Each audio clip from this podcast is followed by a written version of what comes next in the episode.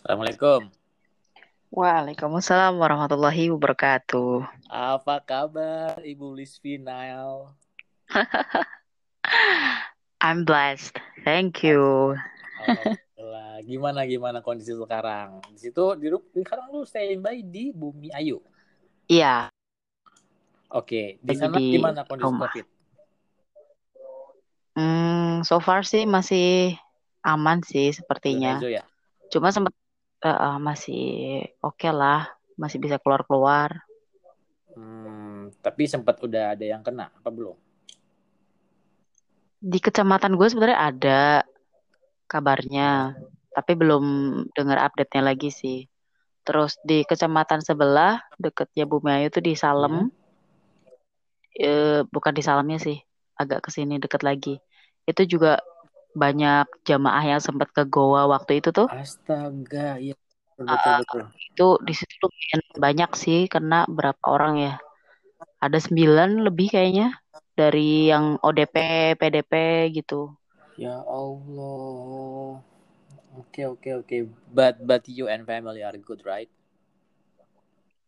Alhamdulillah, Alhamdulillah. we are all good.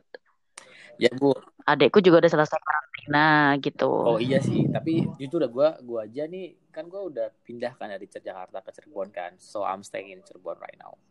Jadi di Cirebon itu kan Mhm. memang gua sih jujur gua gua udah udah sebulan lebih di Cirebon sejak Maret akhir lah kalau nggak salah nggak salah. Itu memang eh, gua pas memutuskan untuk pulang Jakarta ke Cirebon tuh memang agak parno sih sebenarnya. Ya Mm-mm. parno lah maksudnya kan gue di Jakarta kan pulang ke Cirebon takutnya gue kayak carrier atau gimana kan karena kan di rumah ada nyokap kan. Gue pas lagi pas nyampe ke rumah itu udah langsung gue nggak nggak nyium nyokap gue gue nggak langsung salam nyokap gue lah gue langsung mandi langsung beres sudah sampai segitunya parno gue.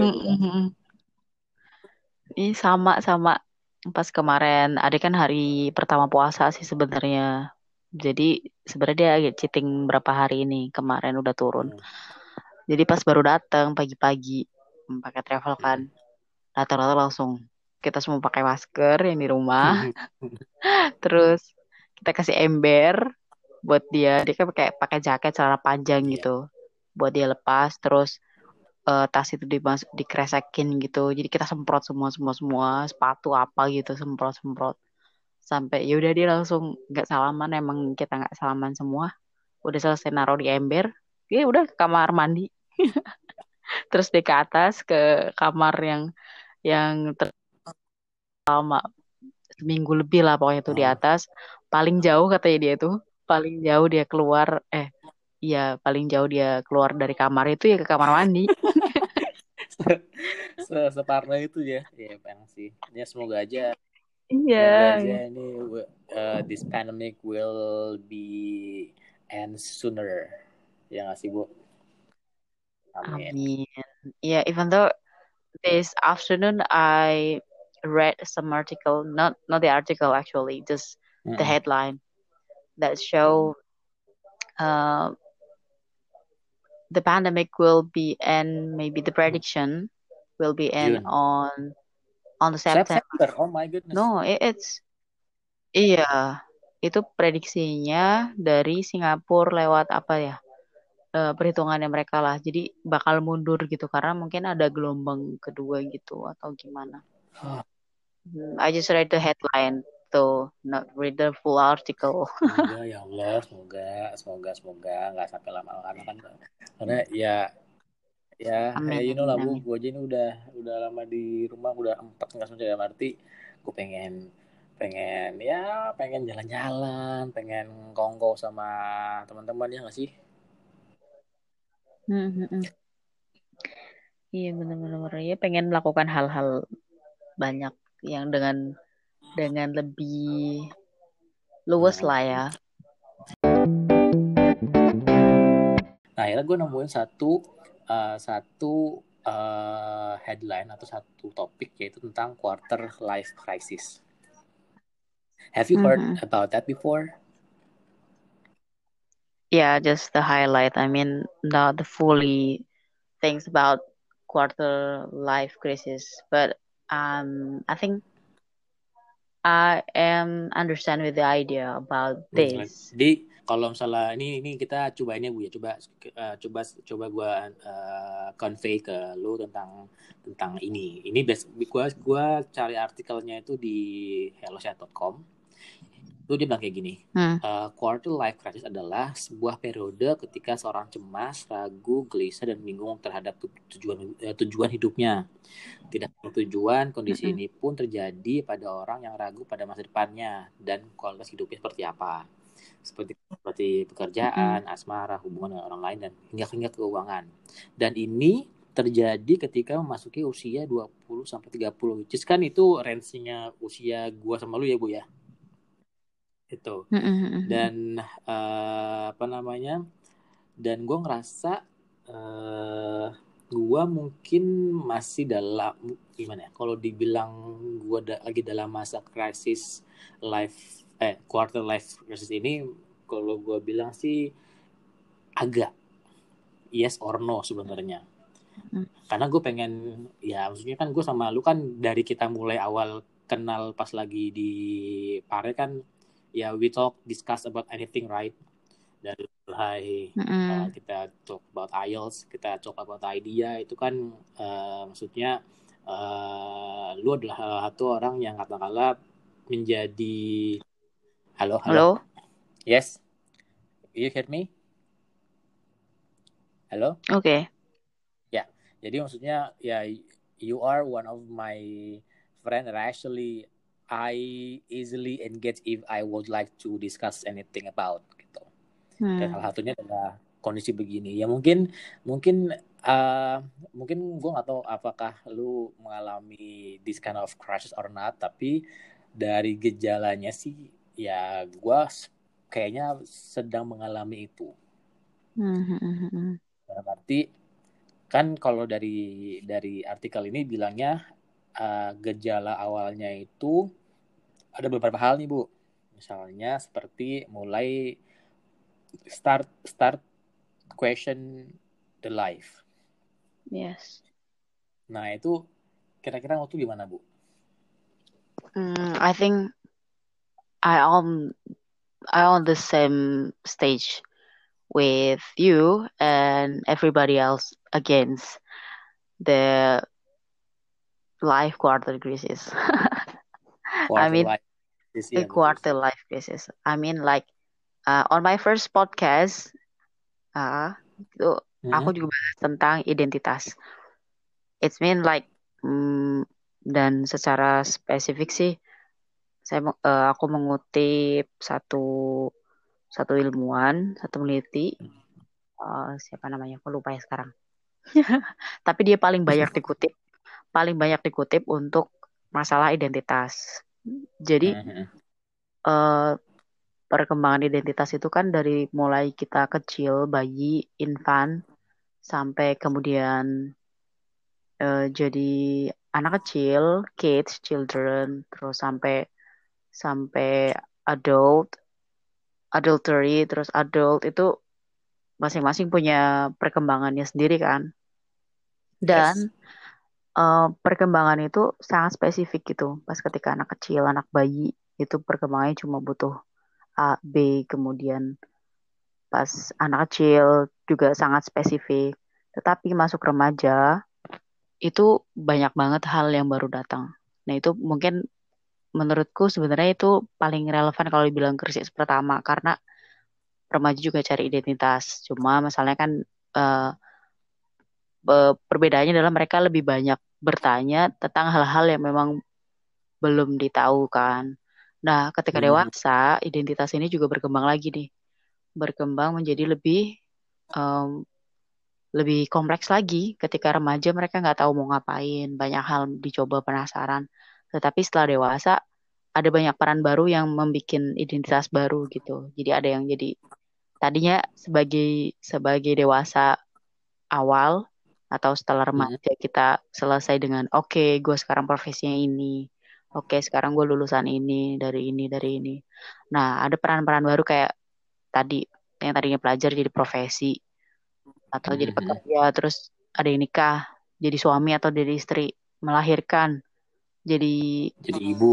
ibu Jadi atau ibu jadi bapak. ayah eh, jadi peran-peran itu yang kemudian membentuk identitas. Nah sedangkan untuk life quarter quarter life crisis ini juga gue pikir ada di tahap itu juga sih. Ketika peran-peran baru itu kemudian mendistraksi dan membuat cemas anxiety kan.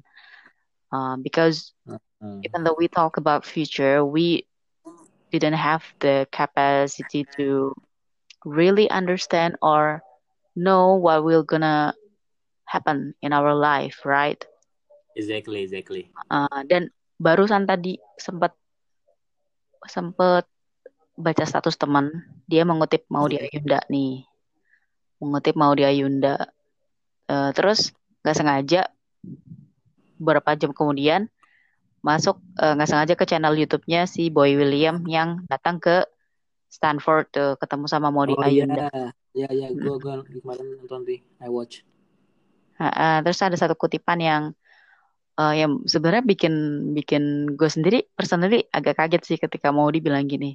Sebenarnya gue juga nggak tahu nanti mau ngapain, mau ke depan, mau gimana gitu. Ah, Kayak iya, seolah kayak seolah kayak buat kita nih mungkin orang awam nih, uh, maksudnya bukan orang awam ya, orang di luar Maudi yang melihat dia sebagai seseorang yang bersinar gitu. WAW gitu ya, WAW lah Ya, kalau bilang. Pokoknya uh, stunning banget lah. Kita kayak oh my god, masa sih gitu kayak nggak percaya. Tapi itu statement keluar dari Maudi Ayunda yang udah ke achievement itu Ya. gitu, yang semua Ya. orang uh, yang punya mimpi itu tuh pursuing banget gitu gimana caranya bisa ke sana gitu tapi Maudi ternyata juga punya sisi itu gitu insecurities dan dia bilang Artinya betul. Artinya kan sebenarnya dari mulai insecurity kan udah uh, lebih ke arah questioning kan sebenarnya. hmm, Dari dari dari dari insecurity lo tuh kayak ngerasa aduh gua gua tuh kira-kira mau ngapain ya. Jadi mm-mm. ya sebenarnya sebenarnya sih eh, kalau dari sisi gua sih sebenarnya gimana bu ya I do agree with that sebenarnya karena kan posisi ya mungkin gua sama lu kan udah coba itu ya reflect dulu dulu gue udah ngapain aja ya kan? Gua udah apa, apa Right. sih yang uh, di achieve dan lain sebagainya. Maksudnya gua sama lu kan sudah harusnya sudah ada yang pengen lu capai. Cuma kok kayaknya kayaknya kalau gue sekarang mempertanyakan gini eh, dengan struggling gue yang seperti ini eh, maksudnya ketika nanti jadi antara jawabannya antara yes or no gitu loh. Dalam arti Mm-mm. dengan perjuangan begini yang karena kalah dengan penuh keterbatasan dan lain sebagainya itu kan ngerasa aduh ini ini eh, maksudnya ketika gua ngoyo tuh gimana ya? Jadi sebenarnya sebenarnya menurut gue sih itu pertanyaan yang nggak nggak nggak nggak apa ya maksudnya nggak reliable untuk dipikirkan sebenarnya. Tapi ya itu it happen ya nggak sih? Mm-mm. kadang-kadang justru kalau udah mikir kayak gitu tuh ngerasa ih ini kayaknya tuh eh, simplify kayak kayak malah yang tadinya itu udah jelas malah makin malah jadi kabur Mm-mm.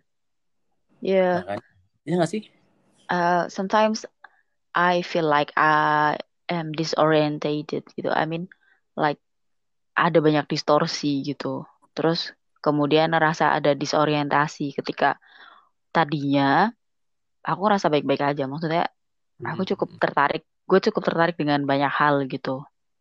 Eh, tapi gini balik lagi, kalau gue yang ngomong mungkin gak bakal ada impact atau maksudnya kurang kurang terlalu berkesan nih. Gue lanjutin tadi ketika si Maudi bilang dia nggak tahu bila nggak tahu mau ngapain nanti masih belum tahu. Terus Hmm. dia lanjutin, dia bilang gini, ini buat pemuda semuanya. Eh, jadi nggak usah takut sebenarnya kita nanti ke depan mau jadi apa, mau apa, mau gimana.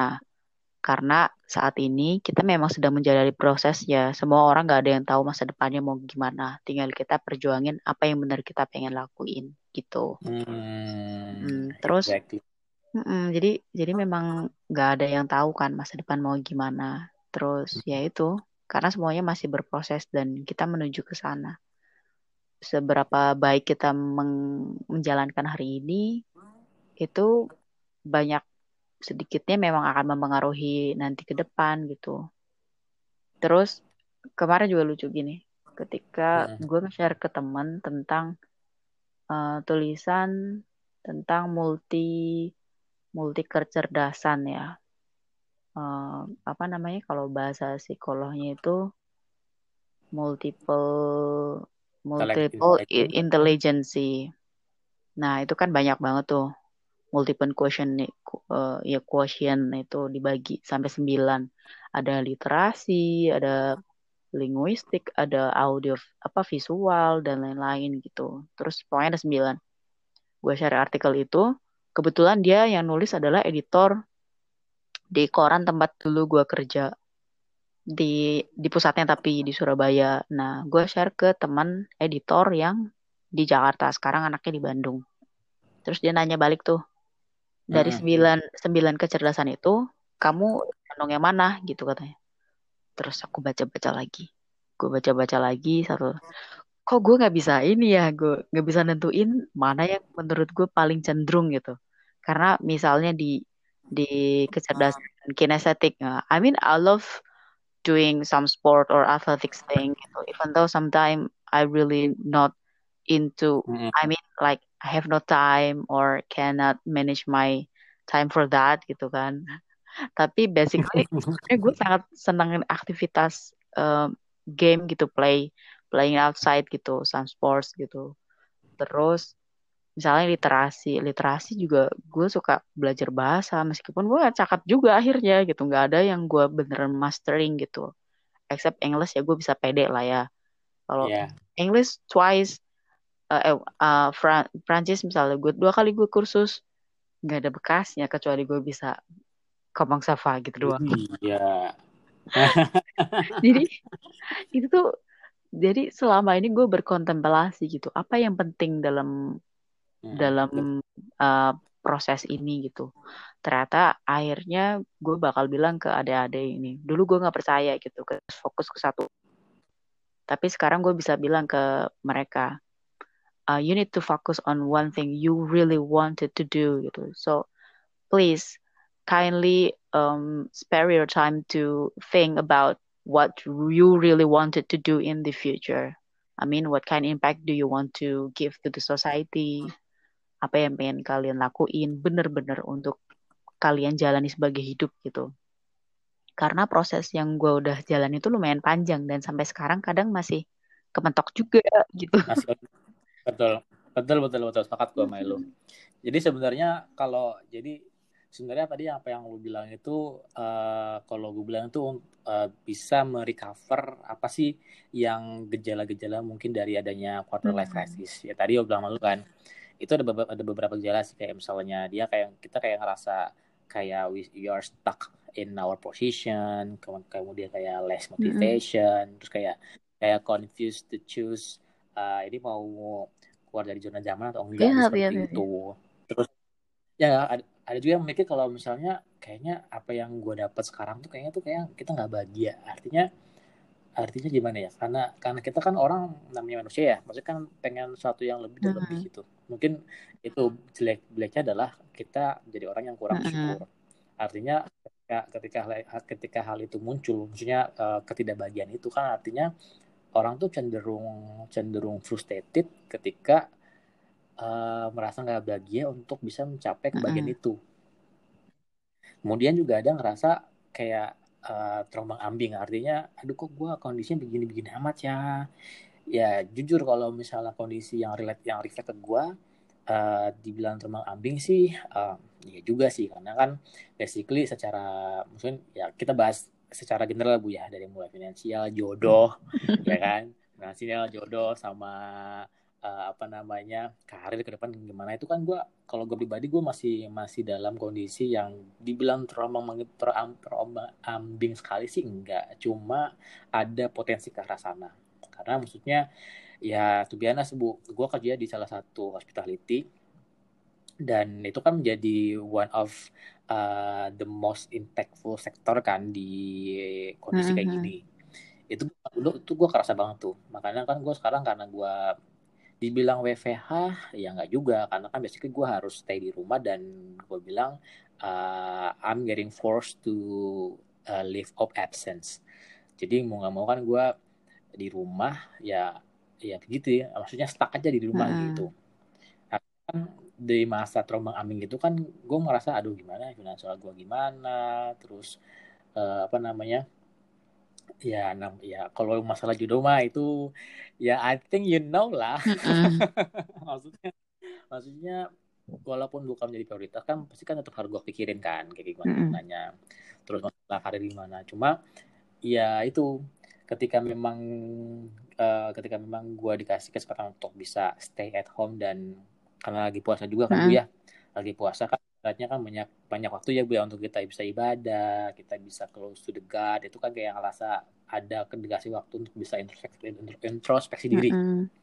dan itu gue ngerasa oke okay, iya juga ya. Maksudnya ya sebenarnya memang memang rencana yang di atas tuh memang lu harus begini. At least at least harus berpikir jangan lebay. Maksudnya ketika ketika berpikir nggak lebay itu ya itu maksudnya nggak parno. Karena itu bukannya karena karena merasa insecure dengan kondisi begini gue nggak usah ngapain ya tetap tetap menjadi seorang VR yang waras dalam arti uh, jangan sampai kemakan sama uh, kondisi yang sebenarnya itu lu bisa lalui mm -hmm. nah makanya yang tadi yang tadi lu bilang itu uh, itu sebenarnya relate banget sih. Mungkin sama kehidupan gua kehidupan lu juga kayak gitu dan yang paling penting nih bu itu ada ada namanya pressure dari uh, environment. Mm.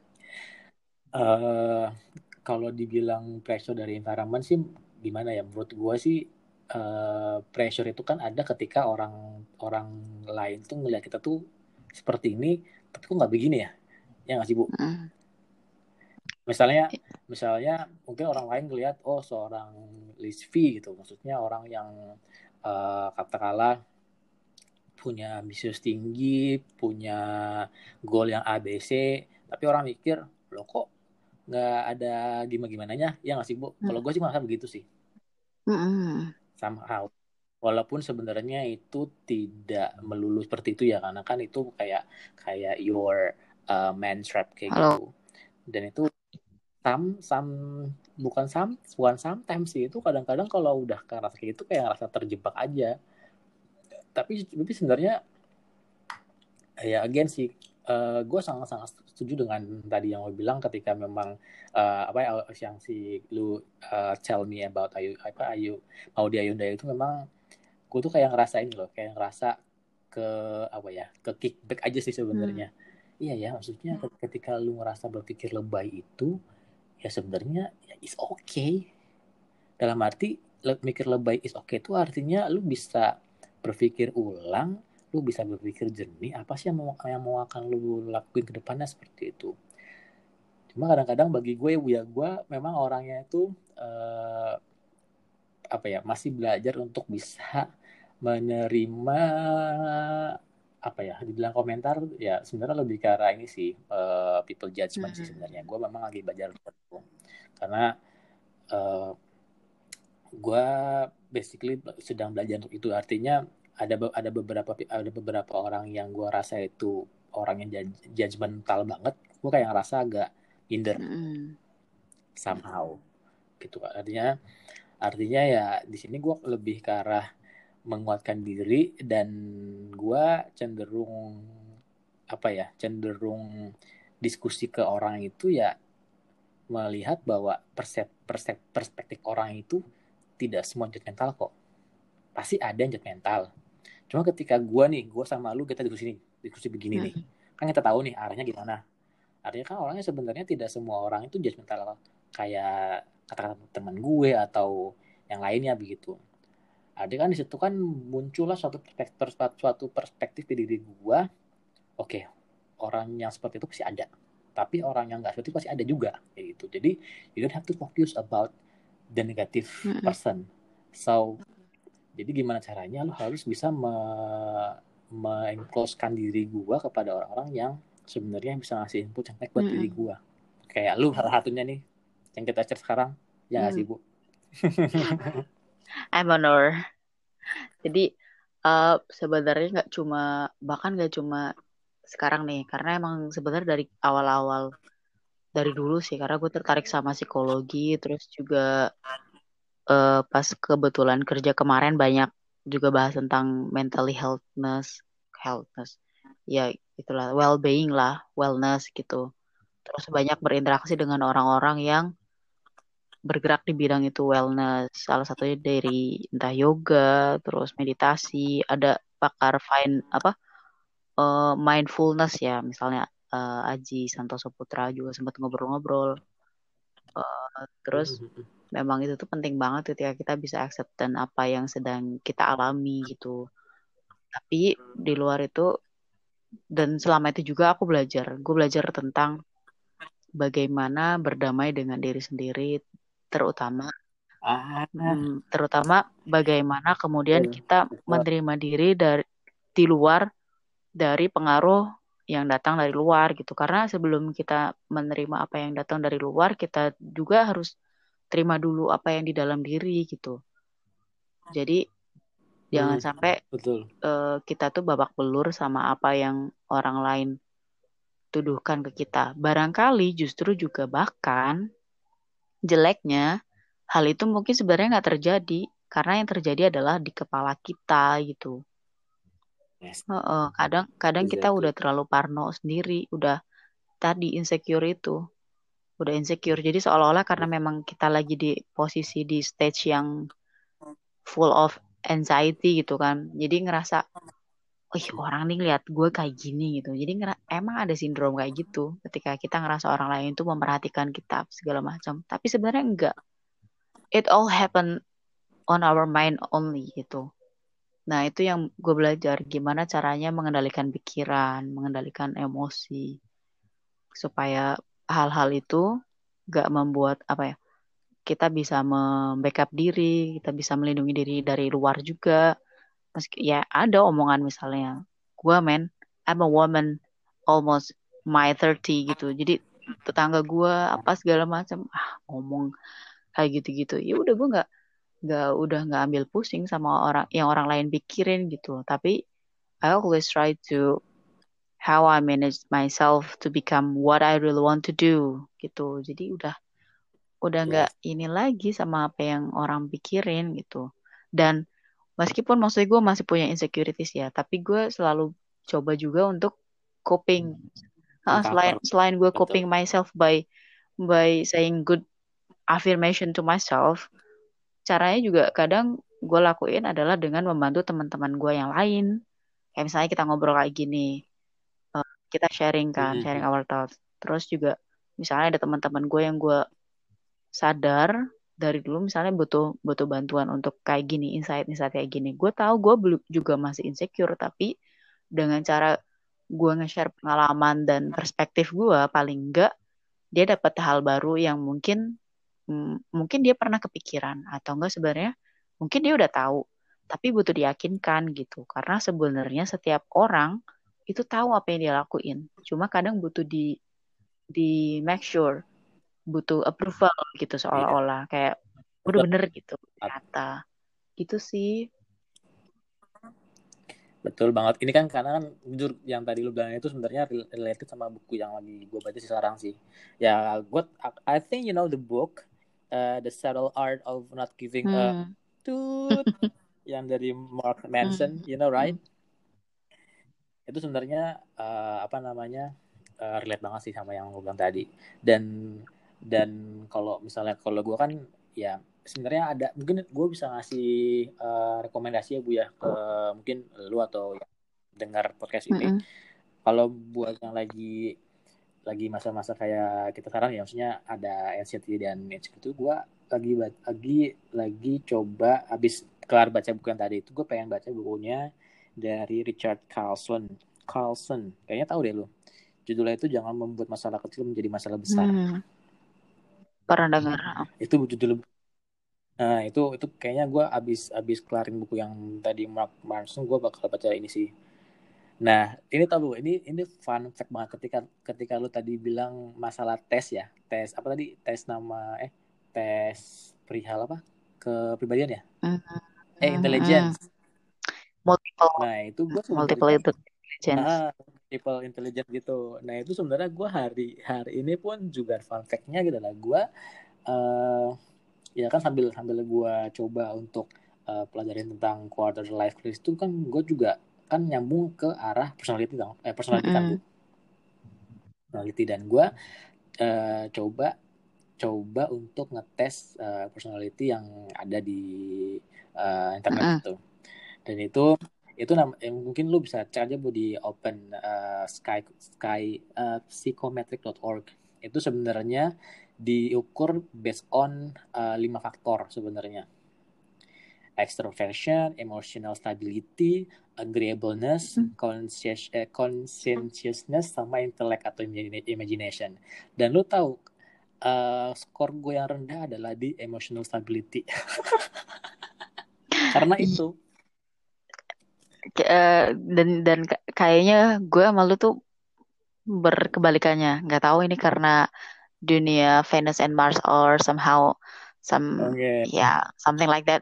Tapi juga kemarin gue baca nggak sih di di Instagram doang sih kayak eh, apa namanya apa namanya bintang. Apa kalau bintang itu namanya? Hmm, Eh, Aries dan lain-lain gitu. Oh Scorpio. horoskop, horoskop. oh iya horoskop gitu. Eh, horoskop yang baperan I I mean emotionally really ya pokoknya kuat gitu. Itu ada horoskop gue juga Aries gitu. Oh ya di di horoskop itu bilang kalau salah satunya eh punya gue itu termasuk horoskop yang baper Amin baper itu sekarang gue udah tidak menafsirkannya sebagai hal yang negatif loh karena buat Hmm, gue oke. se- sebagai seorang baper I mean berarti we have a really sensitive emotional I mean Yes. we have that intelligence different gitu kan jadi kayak nggak semua orang punya punya ketajaman untuk itu gitu misalnya. Terus juga oh dari aplikasi. Nah di aplikasi ada beberapa aplikasi tentang wellness or like mentally untuk untuk kesehatan mental yang pernah gue Mm-mm. install install. Terus ada satu yang yang menyediakan ini kayak tes itu tadi kepribadian dan hasilnya menunjukkan kalau gue tuh emang dari kalau lo tadi bilang emotional stability-nya rendah. Paling rendah. nah, paling rendah. Gue kebalikannya.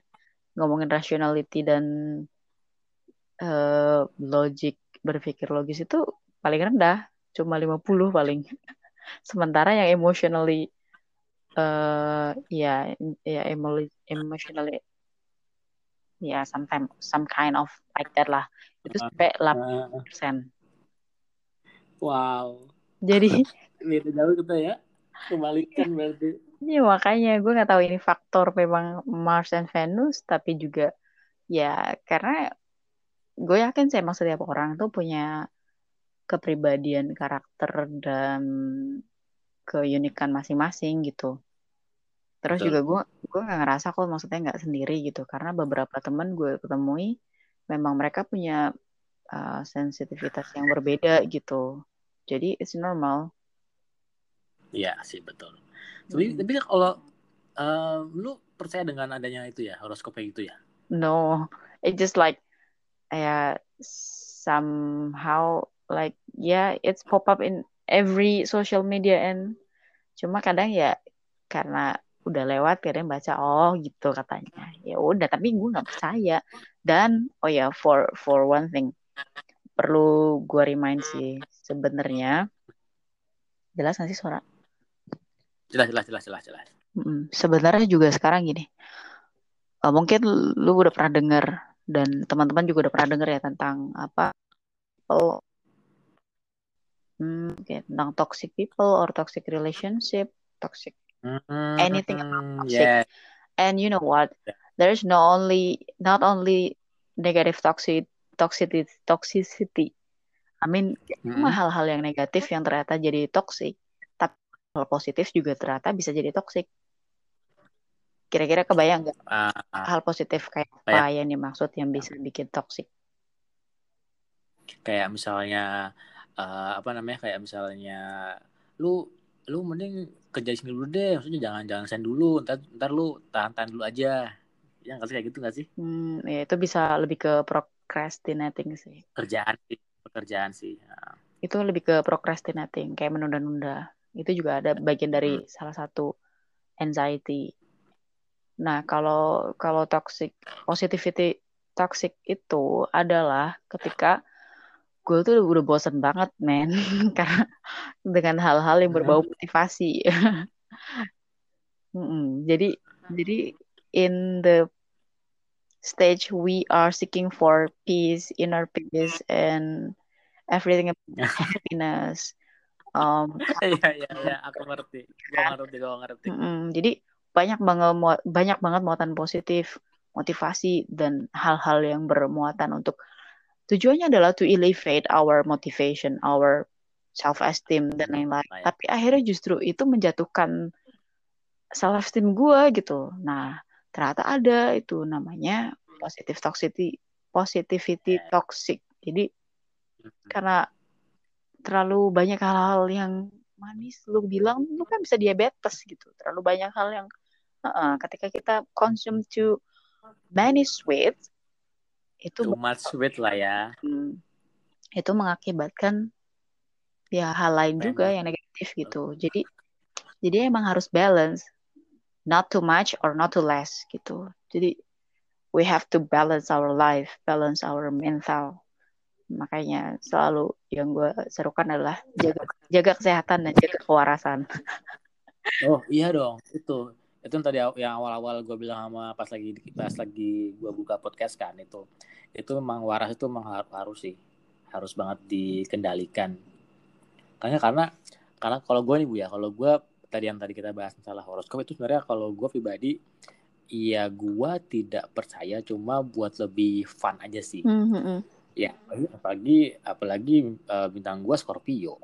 Oh Scorpio tuh kalau dibahas dibahas masalah horoskop tuh udah yang paling apa ya yang paling pendendam lah yang paling misterius lah yang paling nggak mau ajak maksudnya yang nggak mau eh, ngumbar friendship sama orang baru biasanya lebih intens sama orang yang sudah lama kenal yang gitu gitulah tapi emang sih ada plus ada plusnya juga kayak misalnya loyalty loyalty dan loyalty lebih apa ya lebih secara pemikiran lebih dewasa bla bla itu sebenarnya secara umum eh, bintang gue. Cuma ya kalau misalnya dibandingkan dengan alat ukur lain ya perihal itu gue lebih lebih lebih cenderung percaya dengan golongan darah sih Hmm. yang sih bu? You know kan? Kayak misalnya golongan darah A O B sama B itu kan ada kecenderungan secara genetik seperti apa sifatnya. Kalau gue sih pribadi sih ya gue agak sedikit percaya dengan hal itu. Karena ya namanya nggak darah itu kan related sama gen ya which is kalau gen itu kan eh, sudah ada patokan secara umum ya Hmm. kita nggak bisa nggak bahas masalah spesifik gitu ya mungkin nanti eh, golongan darah ini dan dan kind of eh, personality masing-masing eh, type blood ini mungkin gue akan bahas khusus bu Hmm, di di di di, di podcast gue eh, selanjutnya gitu hmm. unik sih sebenarnya karena membahas membahas membahas pribadian tuh dari dari sisi yang katakanlah eh, apa ya dibilang umum umum kan. Karena kan golongan darah A maksudnya banyak kan yang golongan darah A. O juga banyak gitu. Tapi bisa bisa mengeneralize sifat itu kayaknya sesuatu yang wow sih menurut gue. Hmm. tapi seru sih nanti akan kita akan gue bahas untuk the next itu. Iya, iya. Oke, Ibu, intinya eh, kurang lebih perihal quarter life crisis, gue rasa tadi kita bahas banyak eh, kita bahas banyak banget Hmm. eh, tentang tentang masa-masa kayak gini dan dan apa ya dan cara menanggulanginya itu dengan menjaga kewarasan kita ya sebenarnya begitu. Mm-mm. Ya nggak sih? Iya, Yang penting adalah waras. jaga kewarasan. Jadi kalau kalau kita nggak waras, apa pun yang datang from the outside or even from the inside ourselves gitu, itu bakal jadi bom waktu buat sendiri Betul. gitu. Karena memang gue lagi sangat amat meyakini bahwa semuanya manusia itu adalah sebenarnya solitaire, solo traveler gitu in this world. So Hmm, buat buat orang-orang yang menemukan partner, menemukan teman itu amat eh, sebuah blessing lah, pokoknya sebuah keberuntungan dan keberkahan. Tapi ingat lagi maksudnya meskipun kita ada teman ada kawan ada keluarga tetapi tetap hal yang eh orang yang bisa mengatasi semua masalah adalah diri kita Lu sendiri gitu. Mm-hmm. jadi emang we have to cope ourselves first before yeah like yes. before we can make other happy we have to be happy first. Exactly. So, exactly banget. Uh, anyway ibu thank you so much for this kind of a good conversations. Um, nanti hmm. lu kalau ada podcast gue bisa add job podcast descriptions. Uh, intinya uh, enjoy banget, seru banget ngobrolnya. Nanti mungkin kita ada ada bincang-bincang lagi yang mungkin Boleh. mungkin mungkin lebih ke arah uh, lebih ke arah uh, mungkin bisa atau gue lagi ngerasain apa itu kita bisa bisa apa namanya bisa discuss. Karena kan basically ini podcast itu kan sebenarnya gue ada itu karena uh, eh, gue pengen ngomong perihal rasa rasa sih sebenarnya rasa yang rasa yang gue hmm. uh, ada teman-teman gue ada yang kita mungkin bisa bahas lah di situ. Thank you so much hmm. ibu. Semoga intinya uh, puasa lancar tidak ada Amin. walaupun lu udah batal tiga hari oke okay. Main cewek kan Yeah. But I'm but I'm glad. Yeah, thank you for for having. Mm. But I'm glad you hear uh, my apa ya my anxiety my my insecurity or my thought or my response or my concern about my life. it's um, the matter of us gitu or I mean everybody I think. And thank you very much for having me Maybe, maybe lain kali gantian lo yang gue undang di podcast relaksasi rasa. Iya. Oh sama-sama ada rasanya ya, sama-sama ada rasanya ya. Iya, jadi udah ada berapa postingan nih? Satu, dua, tiga kalau nggak salah. Oh, ini ini, ini nah, yang ketiga sama-sama ini yang ketiga. Nah itu, kalau podcast gue relaksasi relaksasi rasa itu kalau nyari pakai nama itu atau bisa ke nama list final juga sama. Hmm. Kotanya sama sih gimana caranya uh, so soalnya gini balik lagi nih di usia-usia kita ini banyak hal perubahan terjadi toh. Nah. jadi nggak jadi lanjut nih. Oh banyak kan gua kan jadi jadi banyak hal yang yang berubah kan. Mungkin kita udah nggak punya teman yang bakal available 24 jam kayak dulu gitu kan. Yang bisa standby kapan aja gitu. Terus yang masih satu visi se serasa, sepenanggungan, sepemikiran gitu kan makin sedikit gitu. Sedangkan kebutuhan kita untuk ngomong itu nggak berkurang gitu, justru mungkin meningkat. Yes. Nah sama, gue kalau ketemu orang mungkin nggak bisa langsung baca, apalagi kalau udah beberapa kali ketemu nggak serak ya udah gitu, bukan jadi karena kita kan milih mana yang orang bakal absorb apa yang kita share dan enggak ya udah salah satu caranya emang lewat ini relaksasi rasa saya relaksasi rasaku ini ya lewat podcast YouTube itu sih yang paling sering belakangan. Jadi kayak kayak butuh sesuatu yang bisa menyalurkan itu kan? Iya sih. Mm-mm. betul itu itulah. Apalagi dua puluh ribu kata loh pak sehari. Tapi sih gue aja gue aja jujur gue baru baru episode chapter pertama aja tuh udah ya chapter pertama gue kayak masih itu sih kayak masih nggak tahu apa yang pengen gue ngomongin. Ya masih ngomong asal lah. Masih ngomong asal nggak hmm. jelas hmm. lah.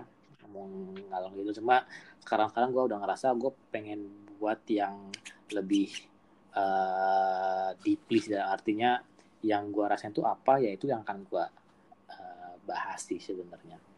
Hmm. oke okay, bu. Thank you ya bu ya. Dadah ya bu Thank you. Udah. Waalaikumsalam warahmatullahi wabarakatuh.